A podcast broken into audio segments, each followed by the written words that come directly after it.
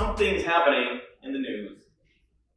And Pastor Bolden spoke about this maybe a week ago, two weeks ago, I believe, that I was trying uh, to avoid speaking about, because he did a pretty good job telling us. But I'm going to cover um, an aspect of what I'm seeing, because I feel it's important, especially when we talk about the history of the church. Now, if you've been watching the news for the past several weeks, you may have been aware of the situation that is happening in Israel. Attacks by um, terrorist attacks that are happening in Israel, et cetera. And uh, obviously, this has been all up in the news, and images have been shown in the news, et cetera. And it's a pretty horrible situation. No, I don't think any human being can justify what's happening.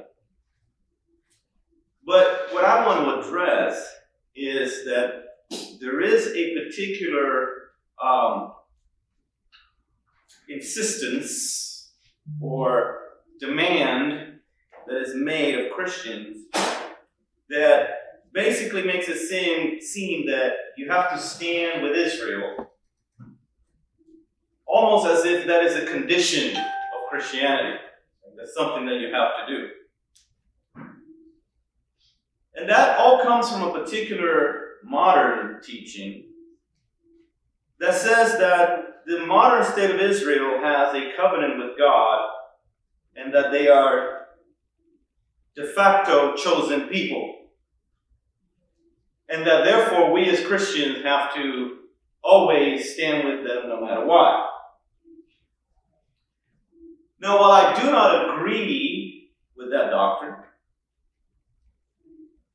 nor do I think it's necessarily biblical or historical, that's not a problem. We all agree to disagree when it comes to certain doctrines. That's fine.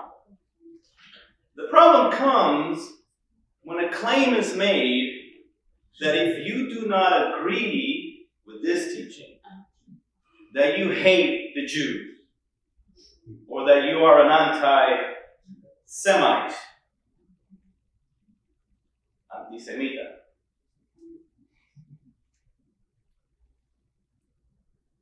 The problem with that is that you're calling somebody a hateful, racist person over a disagreement of a doctrine. If you have a doctrinal disagreement, then you put your arguments based on the scriptures. We can all look at it and we can disagree. You can say, I'm wrong, you can call me a false teacher. I'm fine, but I'm going to lose sleep. But when you make accusations like that, either you don't have an argument, or you're not bothering to make an argument, because that's a pretty serious claim. You have a racist hatred of a particular people. It's a pretty strong claim that they're making. And so what I would like to do is to show you why they are Christians that do not hold to this understanding of Israel, and whether or not the Bible even teach that view, which I believe it does. And so, the claim is that the Jewish people, the modern state of Israel, still maintains a covenant with God, and that the church is a parenthesis on God's plan. And they call this replacement, and any idea that is contrary to that, if you believe that the church is the fulfillment of God's purposes, they call this replacement theology. And they claim that we believe that the church has replaced Israel, which is not what we believe. We believe that in Christ, all the promises made to Abraham, Isaac, and Jacob were fulfilled in him. Amen.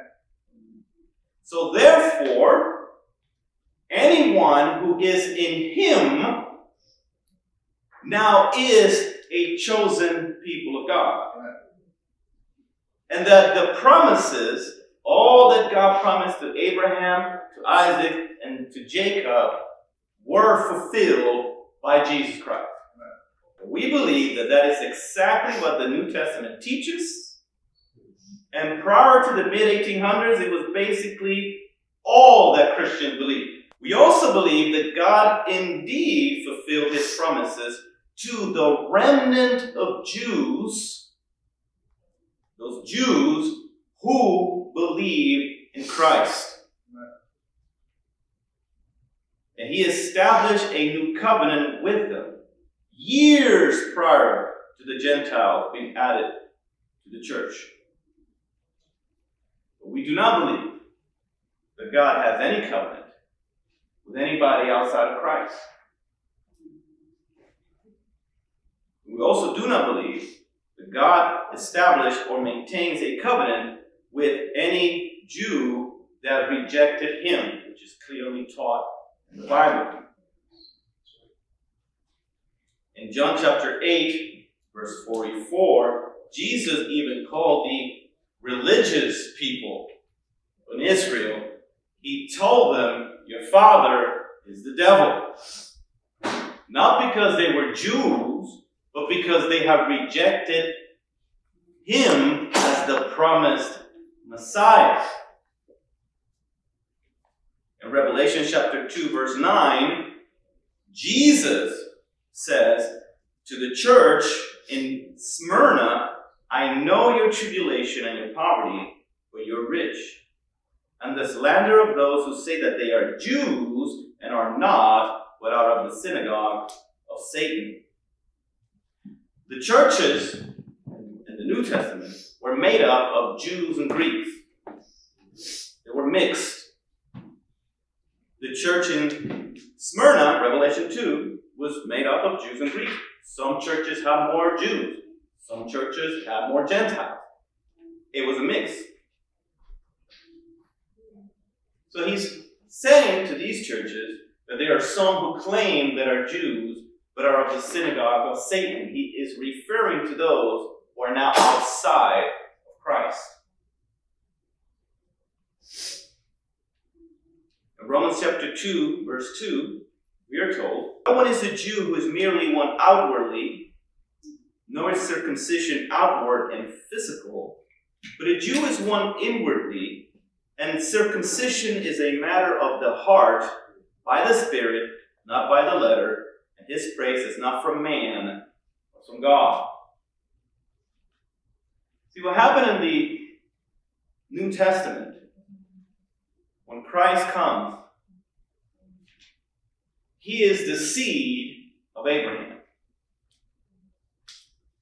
In Galatians, let me um, show this to you. If you go to Galatians chapter three, verse sixteen.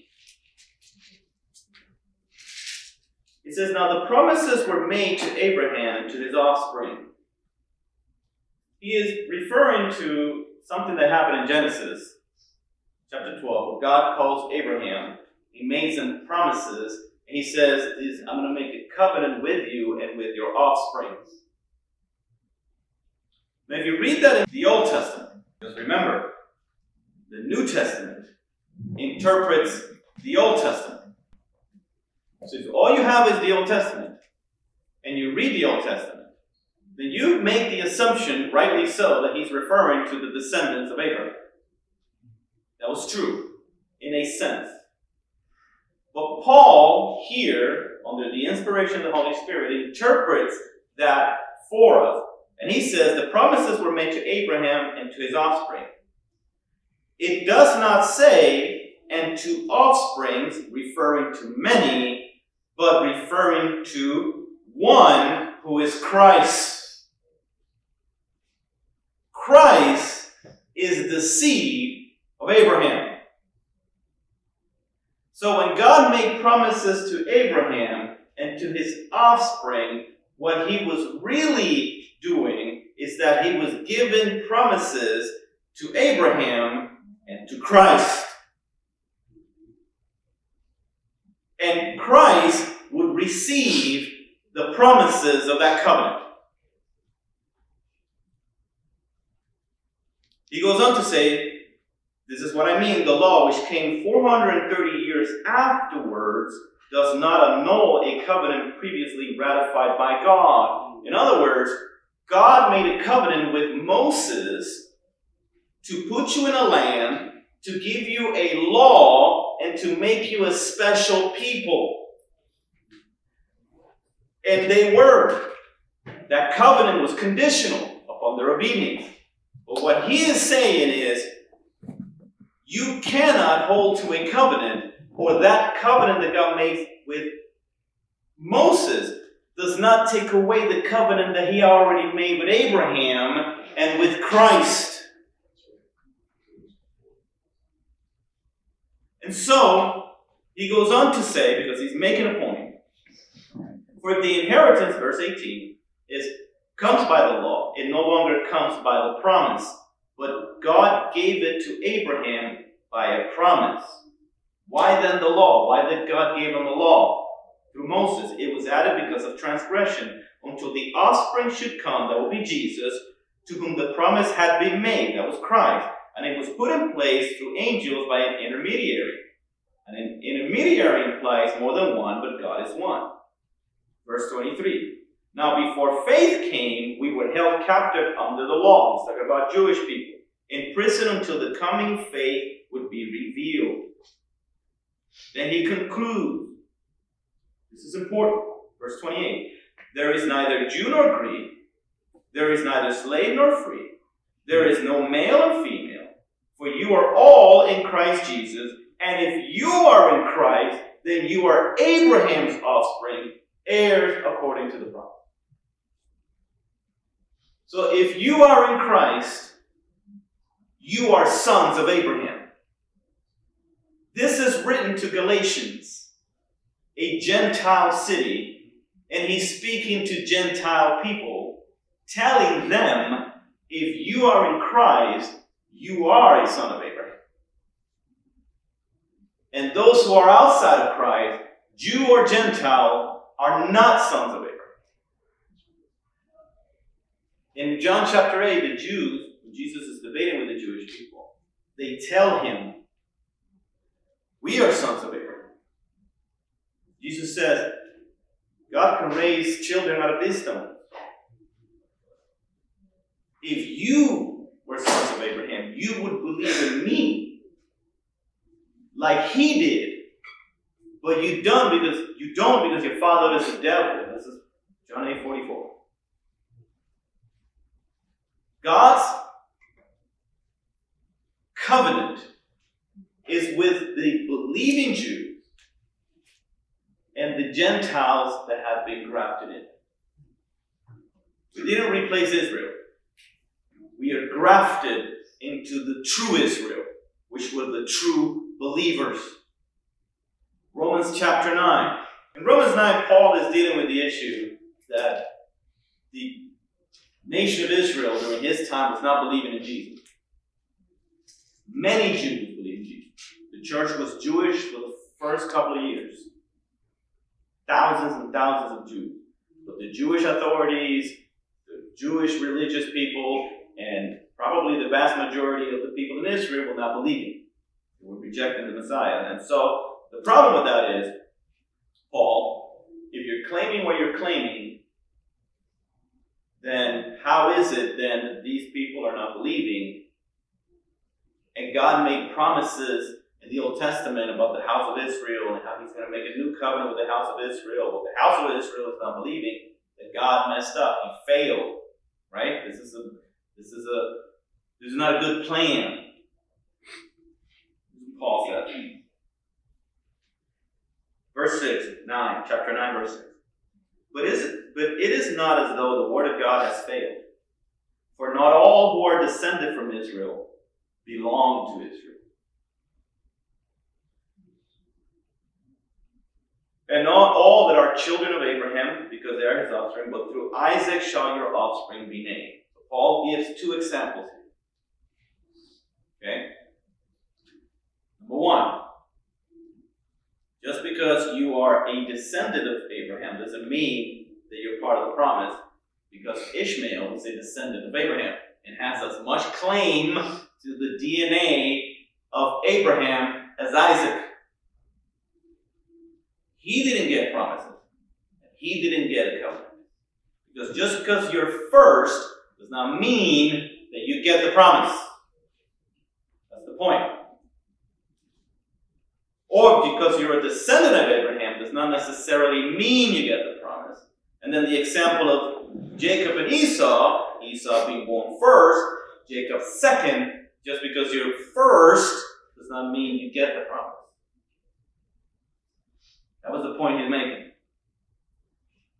Then he goes on to say that while it is true that God made promises to Israel, the problem is, and this has always been true, that not all of Israel was Israel.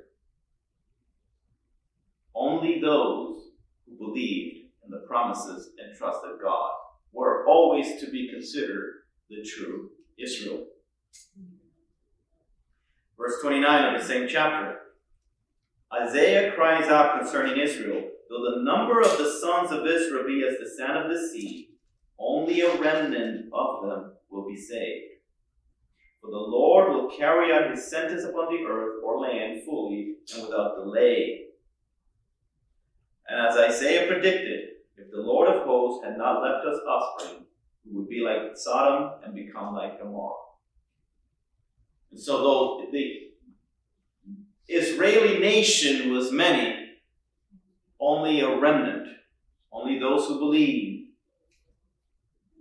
received the promise. So where does that leave us? Well, the Gentiles, in Romans eleven, came later. God gave his promises and made a new covenant with the house of Israel, the believing Jews, the true Israel.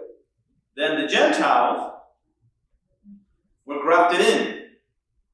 In verse seventeen of chapter eleven of the book of Romans, but if some of the branches were broken off, unbelieving Israel, and you, Gentiles, a wild olive shoot, were grafted in among the others, and now share in the nourishing root of the olive tree. Do not be arrogant toward the branches. If you are, remember, it is not you who support the root, but the root that supports you. We, Gentiles, were grafted into the tree of true Israel. Because the covenant that God made with them was conditional. If you obey and keep my commandments. Exodus nineteen. Verse three says, while Moses went up to God, the Lord called to him, Call to him out of the mountain, saying, thus shall you say to the house of Jacob, and tell the people of Israel, you yourselves have seen what I did to the Egyptians, and how I bore you on eagle's wings and brought you to myself. Now therefore, if you will indeed obey my voice and keep my covenant, you shall be my treasured possession among all people, for all the earth is mine. And you shall be to me a kingdom of priests and a holy nation. And these are the words that you shall speak to the people of Israel. If you keep my word and my covenant, you should be to me a treasured, a treasured people, a holy nation. We see from Matthew twenty-four that the Jewish authorities rejected Jesus. In fact, the Romans didn't want to deal with Jesus. If you look at Pilate, they didn't care for any of this. They were pressured by the Jewish authorities to kill Jesus. Which, of course, we know that was God's plan. And we also know that we all killed Jesus because our sin put him on the cross. But historically, that's how the events happened. And we also know that when Pilate tells them, you know, behold your king, they said to Pilate, we have no king but Caesar. In other words, we're rejecting this Messiah guy, and we're claiming the pagan emperor Caesar. We'll rather claim a pagan emperor than the promised Messiah. what they said. It's recorded in the Gospels. And we see that Jesus, having predicted all this, had predicted the destruction of the temple and the end of that covenant. But the end of that covenant that God had with them as a people does not mean that he ended the covenant that he had with Abraham. Because the covenant that God made with Abraham was not only for his physical descendants, but it was that through Abraham, all the families of the earth would be blessed. God fulfilled that promise. That was the heart of the promise. It was not a land or some real estate. The heart of the promise that was in Abraham and in his seed, Jesus Christ, God was going to bring himself to all the families of the world. And he was going to give himself to them and live with them and in them through the Holy Spirit. That was the heart of the promise. First Peter chapter two. So put away all malice and all deceit and hypocrisy and envy and slander. Like newborn infants, long for the pure spiritual milk, that by it you may grow up unto salvation. If indeed you have tasted that the Lord is good, as you come to him, a living stone, rejected by men, but in the sight of God chosen and precious, you yourselves, like living stones, are being built up as a spiritual house, to be a holy priesthood, to offer spiritual sacrifices, acceptable to God through Jesus Christ. For it stands in Scripture, in Scripture, Behold, I am laying in Zion a stone, cornerstone, chosen and precious, and whoever believes in him shall not be put to shame. So the honor is for you who believe, but for those who do not believe, the stone that the builders rejected has become the cornerstone, a stone of stumbling and a rock of offense. They stumble because they disobey the word, as they were destined to do. They disobey the word. Gentiles didn't have the word. They didn't have the scriptures. The Jewish nation did.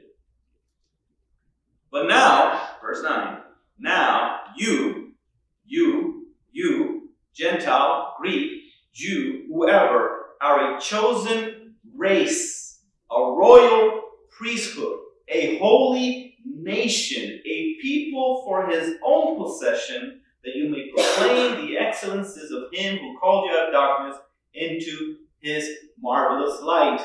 Once you were not a people, but now you are God's people. Once you had not received mercy, but now you have received mercy. The church now gets the description that God had given to Israel in the Old Testament. You will be a treasured possession, a holy nation, a kingdom of priests.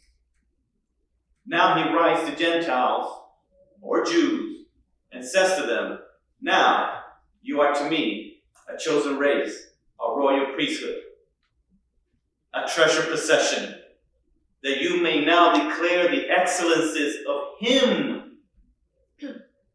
who called you out of darkness into light.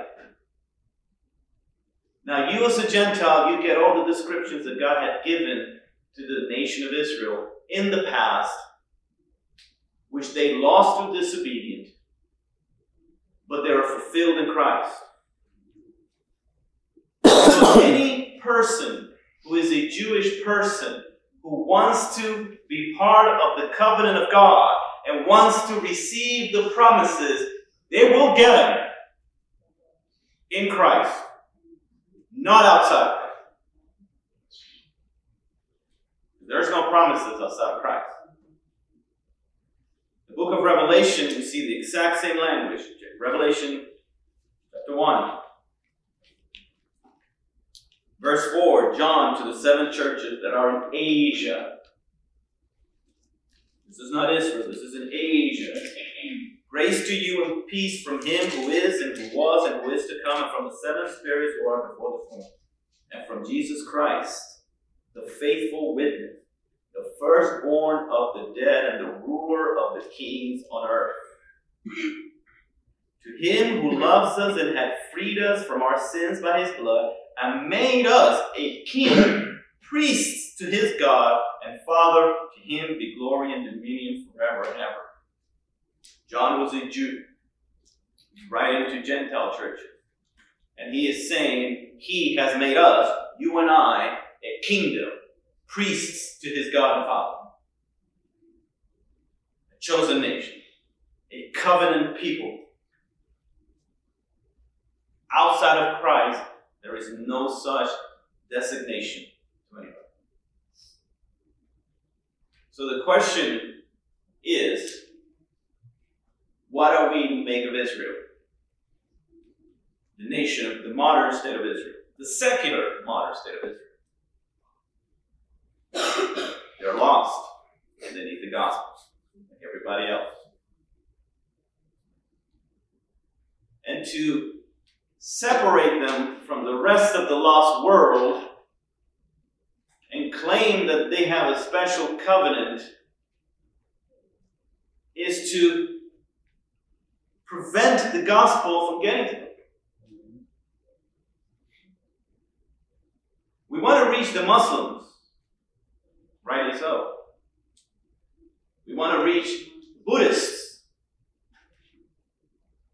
But Israel is a special nation.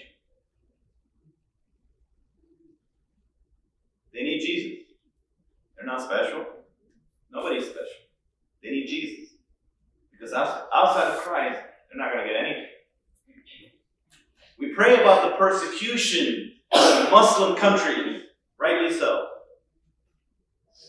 But we don't pray about the persecution in Israel.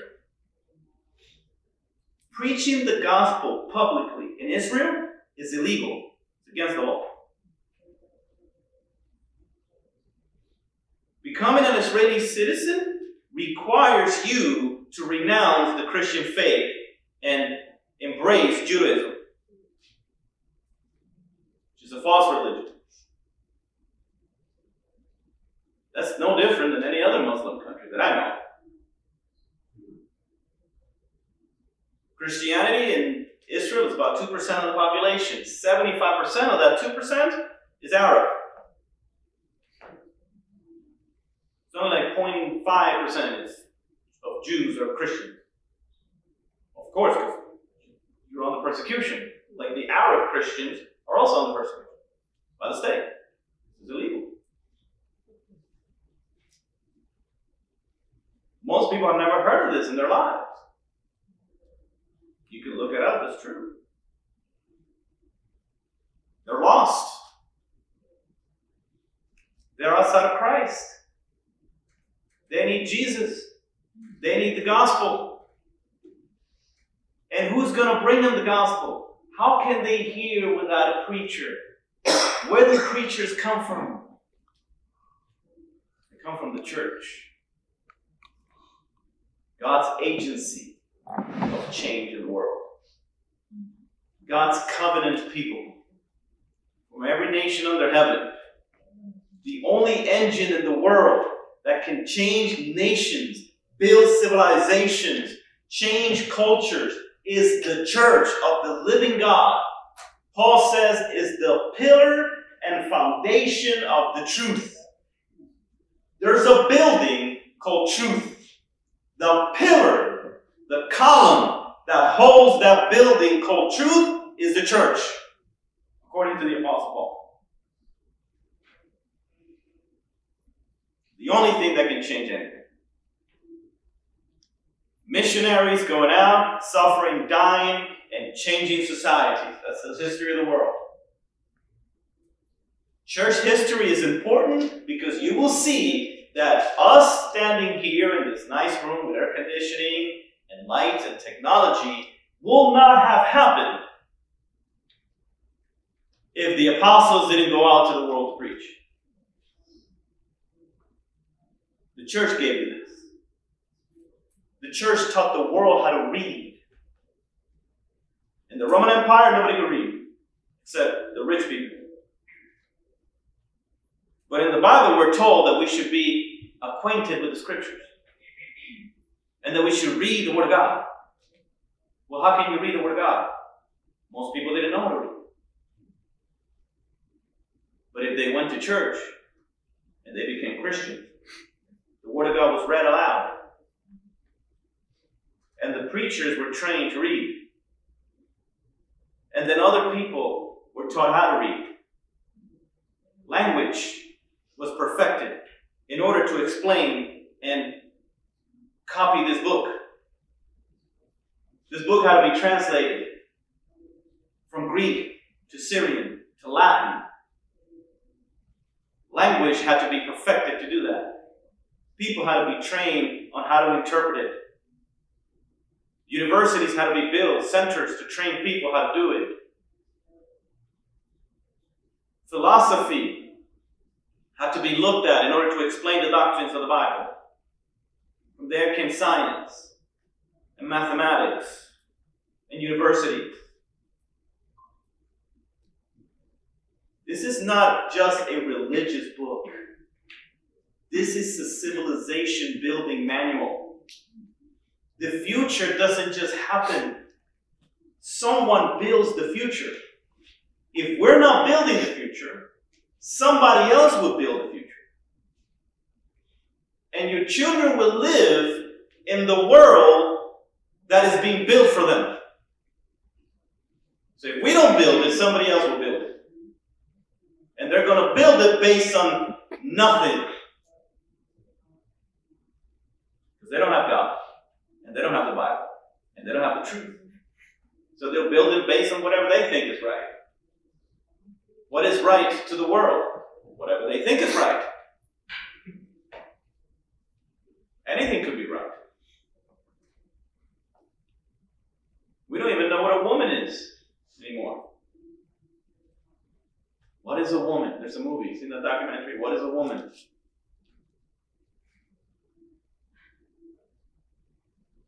That's how insane. It's literally sad to see where the world's going.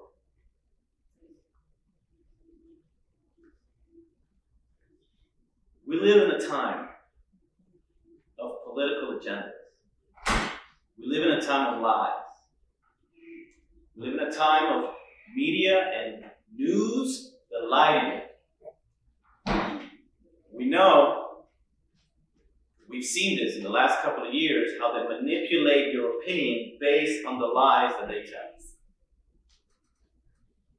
We cannot allow ourselves as Christians to be influenced by what we see. We know they lie. In the last couple of years, we've seen that. We know how they use footage from different wars and claim, oh, Russia did this, and then they find out, oh, that's a footage from another thing that happened twenty years ago. They do that, and they pass it on. They do that knowing. We don't know what's happening in the world other than what we see in the news. We can't let that become how we understand the future and how we understand our lives as Christians. We don't know. They're liars, and the media. We know this. This is not a conspiracy theory. We know this is true. They have agendas, political agendas. We, Christians and the church, don't follow political agendas. We make the agenda. We're the ones who make the agenda. We're the ones who have the Word of God, and we have the truth, and we set the tone of where the future is going to be. We are the ones. Because we are the ones who follow the true, only living God. We are the ones. If this book is true, we are the ones who follow the true, living God. And we always have. So we set the agenda. We don't follow it. And so what I see, accusations of hate over something that the Bible plainly teaches, and on the only thing that can really and truly offer real hope for any Jewish person, which is the gospel of the living God. Nothing else. Nothing else. If you don't have Christ, you have nothing. If you have Christ, you get everything. Because everything was fulfilled in Him. Israel is a missionary issue. We need to see them as we see anybody else. Lost, hopeless, needing Jesus Christ. Same as their Muslim neighbors or anybody else. Irregardless of what you think politically should happen, they need Jesus. They don't have a special covenant with God outside of Jesus Christ. They need to get saved. And the problem that I see is that we are neglecting that. Because we're putting a boundary there. They're special.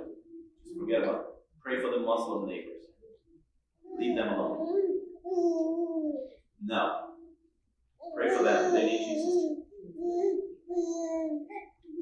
Because outside of Christ, they have.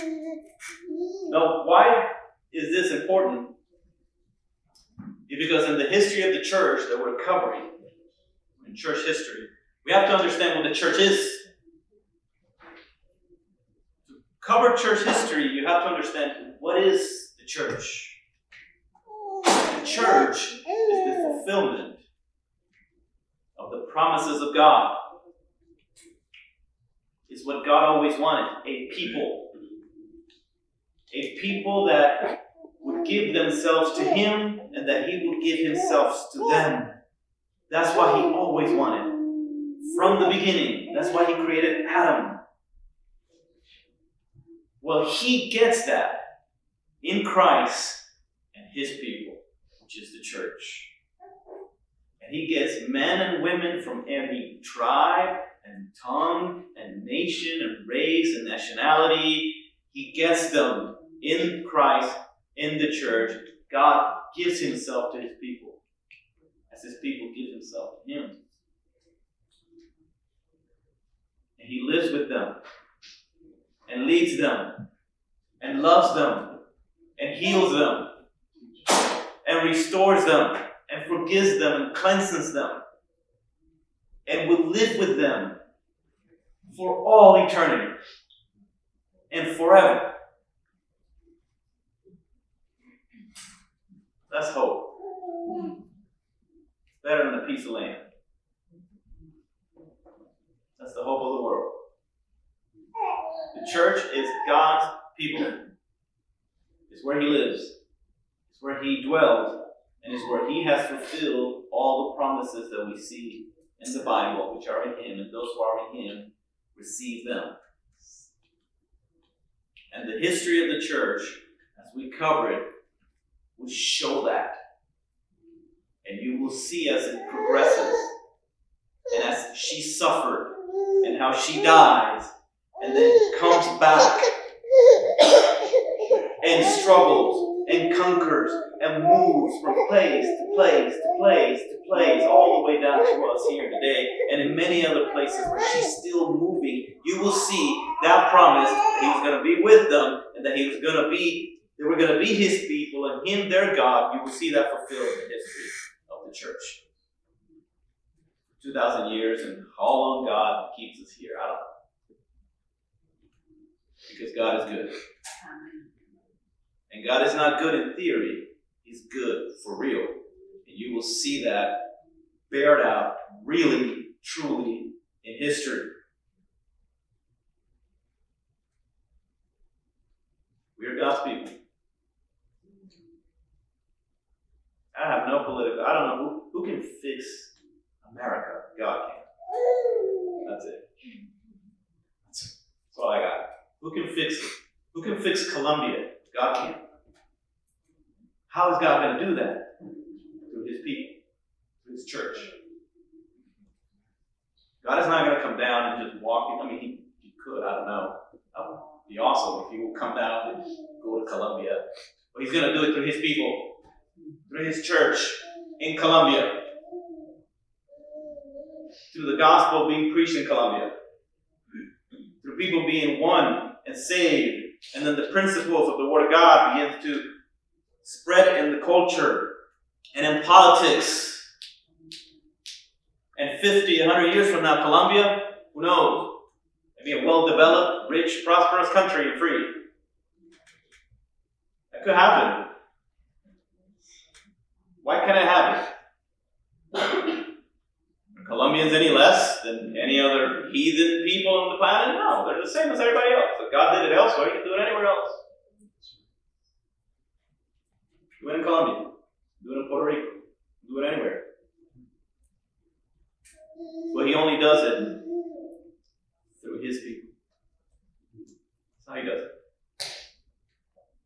So we don't follow political agendas. We make the political agenda. We make the agenda. Because God is the ruler, Revelation, the ruler and the king of kings of the earth. Every ruler on earth and every king on earth has a king, and His name is Jesus. Oh, but they don't believe in Jesus. It doesn't matter. I don't believe in Jesus. It doesn't matter. He's still Jesus. I don't believe the sky is blue. It doesn't matter. Sky is still blue. Truth is truth. It doesn't matter if you believe in it. And so it's important for us to understand who we are, who we are in Christ, and why we believe what we believe, and how we do not follow and be careful of what we watch in the news and what we see, because we follow the Word of God. We don't follow political agendas. We're not to, because we're God's church. Thank you, God, for your word. Yes. Thank you for your scripture. Thank you, Lord, because you have been merciful to all of us, to all of humankind, whether Jew or Gentile or Greek, whatever. You have been merciful to all of us. And even in your judgments and even in your punishments, you're showing mercy, because they call us to repentance, and they show us your justice and mercy. We pray, Lord, that you may help us. Stand firm in your word. Stand firm in your scriptures, Lord. And be an obedient people, Lord, that can bring a change upon this world, wherever it may be, whether it be in Israel or in any other nation, Lord, where your people find themselves, whether in persecution or at peace, that you may use them for your glory and for the glory of your name. In Jesus' name we pray. Amen.